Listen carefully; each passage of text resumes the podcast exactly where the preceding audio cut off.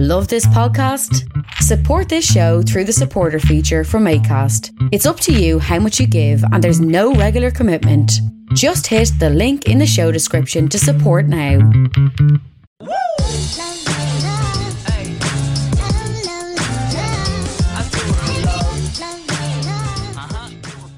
You're very welcome to another episode of the Scaling Your Business podcast. Delighted to be joined by Tony Frawley, the CEO of MacMarts, MacMarts Software. Tony, you're very welcome to the show.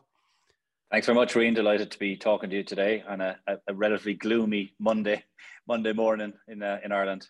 Sure is. What part of Ireland are you in at the moment? We're based in Limerick, actually. Yeah, so we, we've had uh, we've had poor poor weather over the weekend. It's been raining nonstop, so we're hoping the sun starts to shine soon. Are you a Limerick hurling fan? Oh, I am absolutely. Yeah, um, we suffered long enough, Ryan. So we're enjoying. Uh, we're enjoying our. Uh, I suppose our spell over the last few years, and certainly looking forward to the semi final this weekend. You know, a magnificent team to watch. All my family, apart from me, are from Kilkenny, so I'm a I'm a Cats fan. Um, I'm I don't know whether I want us to beat Clare, which means we have to face Limerick, which I'm terrified mm. of, or lose to Clare like we did to Cork last year, but then not face the batter in the Cork got. Yeah, well, certainly, you know, um, I don't think Brian Cody will be too worried either way, to be honest with you. Um, Kilkenny always show up for the big occasion. And look, he beat us in 2019 in the semi final. He certainly, Brian Cody mm. outsmarted us. And if uh, if that hadn't happened, would you believe we'd be we'd be targeting a five in a row this year? Would you believe if we get over the semi final? So yeah, it's an exciting time. I think uh, wow. Limerick is certainly buzzing in anticipation for for the game of the weekend, and hopefully now we, we can deliver. You know. Absolutely. Once it's a good game, is all I ask for. Um, exactly. So with that, I'm assuming I know I looked at your LinkedIn. You went to secondary school on LinkedIn, but Limerick fan. I'm assuming you grew up there. What was life like growing up in LinkedIn? Uh, LinkedIn, Limerick. Sorry, take it back. Yeah, Limerick. Uh, Limerick's a great place to, to to be born and reared. To be honest with you, it really is. Um, um, I spent a couple of years working away. I lived in the Australia for a while. I lived in Dublin, but I always had a hankering to come back to Limerick. Um, mm. quality life is great here. Uh, I went to school um, in Mungret National School, um, which is going to be a huge school now, just outside uh, Limerick City. And then I went to secondary school in St Clement's College, um, again located in Limerick City Centre. So, a great place, a, a real, a real, um, a real great place to be if you're a sports enthusiast. So, I played all mm. types of sports. we're a sporting mad city. Um, Limerick has unfairly gotten a very bad reputation um, mm. from you know the wider wider media over the last few decades. Completely unjust, uh, to be honest with you. So yeah, I'm a very proud Limerick man. I have to say. Yeah, I'm I'm a huge fan. Beautiful place. I've been many a times to Limerick, and you're right. It does get. I haven't seen much lately, which is probably a positive. Um, yeah. I want to move into you know you said secondary school, then you went to university. When I looked at your LinkedIn, the the overarching message was you studied marketing, but you went to a variety of different colleges. First of all, let's start with why did you pick marketing? Yeah, it's a good it's a good question. I guess for me, um, very early on, I, I always was interested in business. That came probably from my from my father. Um, my mm. father worked in business um, from a from a very small age. I always watched him coming through the door with his briefcase in the in the evening time. So I definitely knew I liked business studies when I went into secondary school, I had a very influential teacher who very sadly passed away uh, a number of years ago called Bernard Doyle. And he was a business studies teacher in St. Clement's College.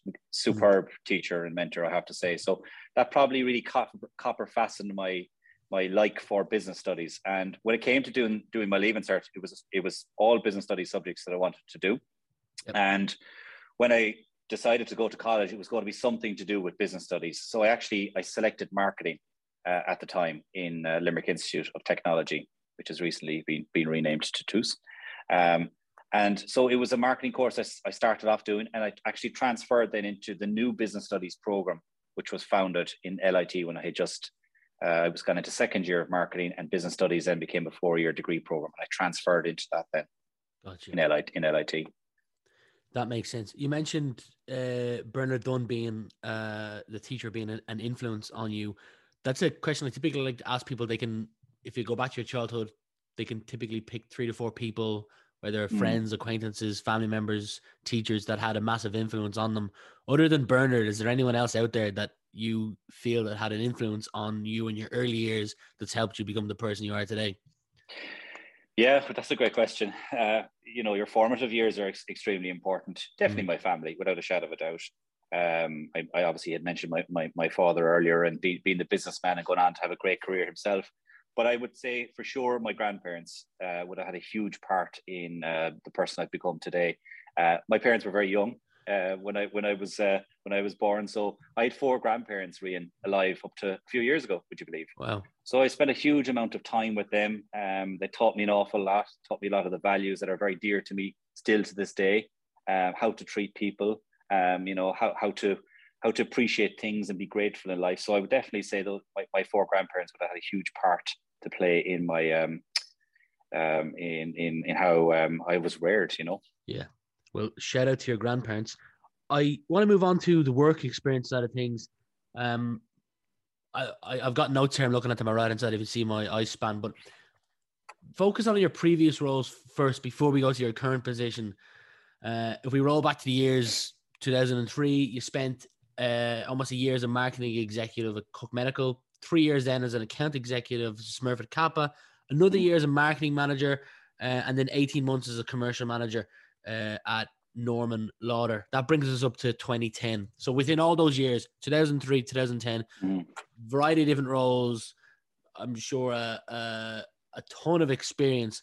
But if you can pick perhaps one or two skills or behaviors that you improved or learned in those years that has helped you in your current position as CEO? Is there anything you can pick of? And I guess what I'm getting at the question is statistically, anyone who goes out by themselves as an owner, normally late 30s, early 40s. And I'm a big believer in going to get an experience working for other people and then going out by yourself. And hence the question. Yeah, it's, it's, a, it's a great question. So you come out of college you try and find your way in the world. I spent my first couple of years working in, in a number of different roles at different companies. Um, so to answer your question directly, I would say there was two things. Yep. Number one, the importance of team is absolutely extremely important, and uh, you know I, I I learned that very early on in my career. And the second thing was the importance of understanding how important the customer is to your business. I had a superb um, sales manager when I worked in Smurfit Kappa and he taught me so much, much more than I, I could have ever learned around how to look after a customer when I was in college, and how the, the entire business uh, depends on looking after your customer, understanding your customer's pain points, and, and, developing solutions around that. In fact, I remember him telling me one day that Tony said a lot of people don't realize this, but the customer has the power to fire everybody from the board down. So we must look after the customer. The, the business exists because of the customer. So I've always been extremely customer centric, and I guess that's the marketeer in me is go to the market, understand who your customer is, what are their problems, what are their pain points, and what solutions can you deliver to make their life better. And that's held, you know, I, I still hold those principles today. Uh, that and building a very strong team around you to look after the customer. It's not, it's not rocket science, really, you know. Yeah, I like that line of the customer has the power to uh, get rid of anyone from the board down. That's that's that's one I'm going to rob if you don't mind. yeah, yeah, no problem. Uh, no problem. Again, just before we jump on the Mac Marts, another thing I noticed on your LinkedIn, you might want to spend a couple of seconds giving it a shout out is uh, Cliona's Foundation. You're a board member there yourself. Yes, I am very, very proud to be a board member of Cliona's Foundation, uh, an incredible charity started by Brendan and Terry Ring after the very sad loss of their daughter Cliona. When their daughter was, uh, was was sick and undergoing treatment for a number of years, they recognised the financial struggles that other families were having uh, in relation to the non-medical costs associated with caring for your child. So they're the things that people forget exist for, for mom and dad. They're the yeah. the accommodation costs, parking costs, bills, all that kind of stuff. And after Cliona passed away, they started Cliona's Foundation in her honor, built a, a super team around them, um, very strong board board members. Um, and I think that that's it's 14 years now in existence. So I've been a board member for the last three years. Um, and look, we're, we're trying to support families who are looking for financial assistance. Uh, they're in dire straits, and, and we do.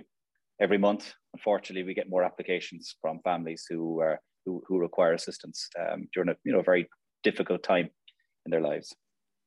I will leave a link in the comment section wherever anyone's listening or watching this if they want to learn more about Cliona's Foundation. But Max Max, CEO, you'll do a much better job at the elevator pitch or 30 second commercial than I will. So the mic is yours, Tony. Sure. Well, I guess MacMarts is a is a scale up company. Um, originally, the software was built by our parent company, Mactivate. It was built in 2017 to help um, bring together disconnected systems to help manage spend and manage suppliers in one central repository. Um, and it, it, was very successful for Mactivate, and they actually showed it to one of their core customers at the time, who were having a particular challenge and problem in uh, in that same area. And we actually deployed the software to that to Mactivate's customer at the time. So they've been using it since 2017. And last year, the founder of the company, Michael McNamara, decided to actually take the software MacMarts and spin it out from the parent company into a separate software company, which is now called MacMarts. It's a spend optimization platform. So it helps primarily manufacturing companies to optimize their spend. So expedite and speed up the purchasing approval process, ensure companies are getting value for money by putting business into a competitive arena, and ultimately to bring control over their spend. And that's a huge challenge for a lot of manufacturing companies. And they can't uh, easily identify where their actual spend is at in real time. So if you're running a particular cost center, you'll be managing your budget, but you won't know where your, your actual spend is until the end of the month, typically when you get your spend report. So it's hard for you to catch overspending early on. And that's in a nutshell is what our software solution delivers. I can certainly see the potential in the the growth of the thing, the the software. Um, I noticed that you moved into a, if I'm correct, ten thousand square foot HQ correct. earlier correct. this year, late last year. So there's obviously growth plans on the horizon. Um, one of the tools I like to use is a tool called Care, K A R E. Essentially, just draw two lines across a paper, horizontally and vertical, and put K A R E in each of the boxes. Keep, attain, recapture, and expand. And they're focused on accounts. So, what accounts I want to keep, what accounts I want to attain, what ones I want to recapture, and what ones I want to expand. I want to focus on the A, which is the attain part. And I'm mm-hmm. curious to know how do you plan to attain or go uh, win net new logos over the next 10, 12, 18 months with the growth plans in mind? What are some of the way the the uh the, the I'm gonna get the wording wrong here, but the best ways for you to acquire net new customers is it at uh, conferences, networking events? Is it cold calling? Is it tapping into referrals from current customers? Talk me through some of the, or even content creation. Talk me through some of the ways that you're uh, planning to grow and land net new logos over the next 12 to 18 months? Sure. Yeah, no, it's a really good question. I guess the company where we're at at the moment, at the stage that we're at, um, where we can get real predictable revenue streams from is in our outbound prospecting process. So, I'm sure, of course, marketing is important as well. In some of those areas you talked about content marketing and networking for sure, but we've developed a go-to-market strategy, which is a very highly automated outbound prospecting system uh, to speed to speed up that process. So we're using LinkedIn Sales Navigator to develop our pipelines. We're integrating with Seamless, which helps to identify who the key decision makers' contact details are. We are using a CRM system then to build out the pipeline, and then we're using a software solution called Outreach to manage the entire sales engagement, uh, which automates a huge part of that of, of that say, that prospecting process for us. And that's something that's very predictable once you're quite clear on who your ideal client profile is, uh, mm-hmm. that's the key part of this. So we have a very small commercial team at the moment. It's myself and a new senior account executive who came on board recently as we start to commercialize the software. So we're doing it at scale. Um, we're you know we're laser focused on the types of decision makers and industries that we're targeting at the moment, based on where the real need is, yeah. uh, where the real pain is. Um, and we believe that this is a repeatable process that gives us control and predictability in our pipeline you know, we, we, we play we, we can play the numbers much more accurately that way, I mean, as opposed to waiting for potential leads to come in on on um, you know an, a blog post we wrote or a webinar that that we run. They will come in time, but for now, it's uh, it, it's it's that outbound prospecting process that we have in place. I like to hear that you've identified your your ICP and your messaging and and the the pain sentences for those particular people. You mentioned four things you leverage: CRM. That's great to keep everything kind of on on top of everything. Let things slip through the crack. Seamless.ai, fantastic tool. There's a number of them out there. I've used Seamless, and it's great to yep. to get the correct data on that prospect or suspect, whatever you want to call them. Sales Navigator, another fantastic tool, and Very then uh, Outreach. I've not used it. I've heard plenty of positive things about it. So if you don't mm-hmm. mind spending, you know, 20 seconds talking about how has outreach been uh, a great tool for you guys? So it's early stages really in our use of, of outreach. And, and there's, yeah. again, there's a number of different sales engagement platforms out there, but what allows it to allows you to do is allows you to set up different sequences, whether that's a high touch sequence based on a, a particular uh, prospect that you're targeting, medium or, or low touch. So you mm-hmm. you you you decide what the sequence is going to be and you automate it. So typically, Rian, what it will always involve is personalization. So you're not mass, you know, sending out a mass unpersonalized email. The, the first email that goes out to the contact is personalized. In recognition that you've done your research, you've identified the, the prospect and the company, and you're reaching out to them. But after that, then you set the sequence in place, which pushes you forward to do the right things, which might be if you don't get a response, then you follow up with a LinkedIn invite, uh, connection request that the, a phone call comes in on a certain date, the second email goes out. So it's it's all sequencing. And what we found so far, would you believe, is that the third email seems to be the one where we're getting traction. Hmm. And I can also say to you as well, the shorter the emails and the more to the point they are, the better. Definitely the shorter and more to the point. If I get emails along, sometimes I won't even I won't even read them. Um, yeah couple other questions I want to ask in terms of um, growth plans. Um, you've taken on the new space, so are you planning to bring even more team members on board over the next 12 to 18 months? Yeah, absolutely. So uh, we moved into the new HQ um, about eight weeks ago. so we have a, a, very ambitious plan to grow the team out over the next number of months and years we're a team of nine at the moment um, as, nice. a, as, a, as, a, as a scale up. Remember, our parent company, Mactivate, is in the building as well. They're a very successful SME, which we've been spun out from. So, yes, we have a very ambitious plan for growth. Um, but what I would say as well is that I'm not championing the fact that we're going to give a you know a big headline number, the amount of jobs we're going to create. Success for me is how efficient we can be with the resources that we have. Excuse me. So talent acquisition is a huge challenge, as you can well imagine, in our industry at the moment. Yeah. It's not e- it's not easy to get talent, um, and certainly, you know, there needs to be something of real interest to bring people on board a scale up. Um, Absolutely. Our new CTO joined us um, recently, and you know, he, was a great coup to bring him on board. He's a very experienced guy.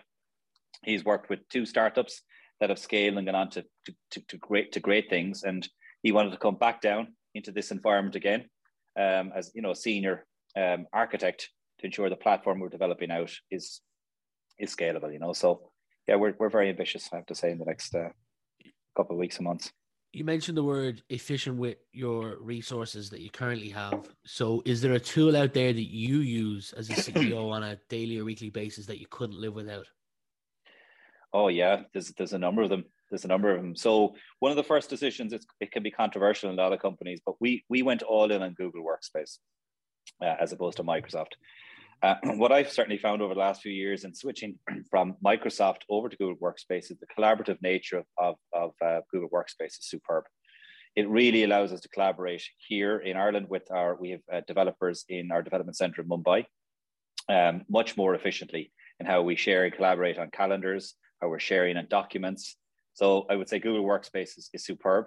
Um, we also use a tool called Harvest, which is very, very good for time tracking time tracking. So we have a good handle on tracking the time that goes into developing software and developing new features. It gives us a good, a really good idea when we're building out anything new. Roughly, what do we think we're going to be estimating our, our resources to, um, you know, who are going to be working on and, and, allocating them on different projects. So both those tools, I think, are, are, are, are you know, I certainly would be would be absolutely good to have them. And our CRM tool that we're using as well that's absolutely essential. I mean, anybody who's trying to scale out a company not using a CRM tool is isn't really at the races, to be honest. For sure, you are also a part-time lecturer at the at UL. Uh, on your LinkedIn, it says in marketing principles and consumer behavior. What do you like or enjoy most about that? Yeah, so that was a real baptism of fire. I was delighted to be asked um, by Yvonne Delaney and UL to, to do some lecturing uh, in the university. What I like most is being able to teach the practical application of what students are learning um, from an academic perspective, to to bring real life stories and case studies that I've been involved in, uh, and align them with the theory that they're actually learning from an, academic perspective. Um, for me, it's also opened up and brought me back into academia. After, you know, it's a long time ago since I did my master's, so that's been hugely valuable to me as well. Um, and to be associated with the University of Limerick, I mean, it's it's on our doorstep here, um, and you know, it's it's an incredible institution that's you know expanding at a rate or not. So I've enjoyed all of those things. It's also um, you know brought many new new connections for me because it's postgraduate level. So the mm. students are already working full time. Um, so you know I've built out a, a great network of, of, new contacts as well since I, since I've gotten involved with it. That's amazing, especially from the the contacts point of view. You're basically just kind of getting a new wave of contacts every single year. Yeah, yeah, and I haven't lectured now the last two modules, um, but um, certainly all throughout COVID is when I started. So it's all done awesome. online, all done online. So very little face to face, Rian, um, which which which was a challenge because of COVID. Everything done digitally, using uh, using Moodle, which is the software they use over there. But mm. yeah, it's been been a great experience to date. I'd highly highly recommend it. Final question for you, Tony, is if you were talking about education, if you were the Minister for Education and you had to add a mandatory subject to the secondary school curriculum that's not currently on it, what mandatory mandatory subject would you add and why? That's a really interesting question. Um, a mandatory subject, I probably the marketeer in me again, Rian, but I would pick communications. I think communications um, needs to be thought as a full time subject. I think it's it's um, it's something that really, when you come out into the workforce, that really sets you apart. Your ability to be able to communicate, to understand your audience. Everybody communicates differently. Introverts and extroverts communicate very different differently. So I think communications would be something that I think I would I would love to see being brought in. Um, it's it's become even more important um, in the post-COVID era era where people need to really dial up their interpersonal skills as well. So yeah, I think communications would be would be the answer. I like that answer. Tony, it's been a pleasure having you on the show for the last 25, 30 minutes. Um, I wish Likewise, you and, and, and MacMart's continued success. But for today, we'll leave it there. I'll leave links to your websites, your LinkedIn account, anything else I mentioned, the Cliona's uh, Foundation, if I've got that correct. That's correct. Cliona's yeah. Foundation. Clean, um, clionas.ie is the, is the URL. Perfect. I'll put all them wherever you're listening or watching to this. But thanks again for being my guest today, Tony. Rian, it was a pleasure. Thanks very much. If young Metro don't trust you, I'm gonna shoot. Beautiful morning, you're the sun of my morning, babe.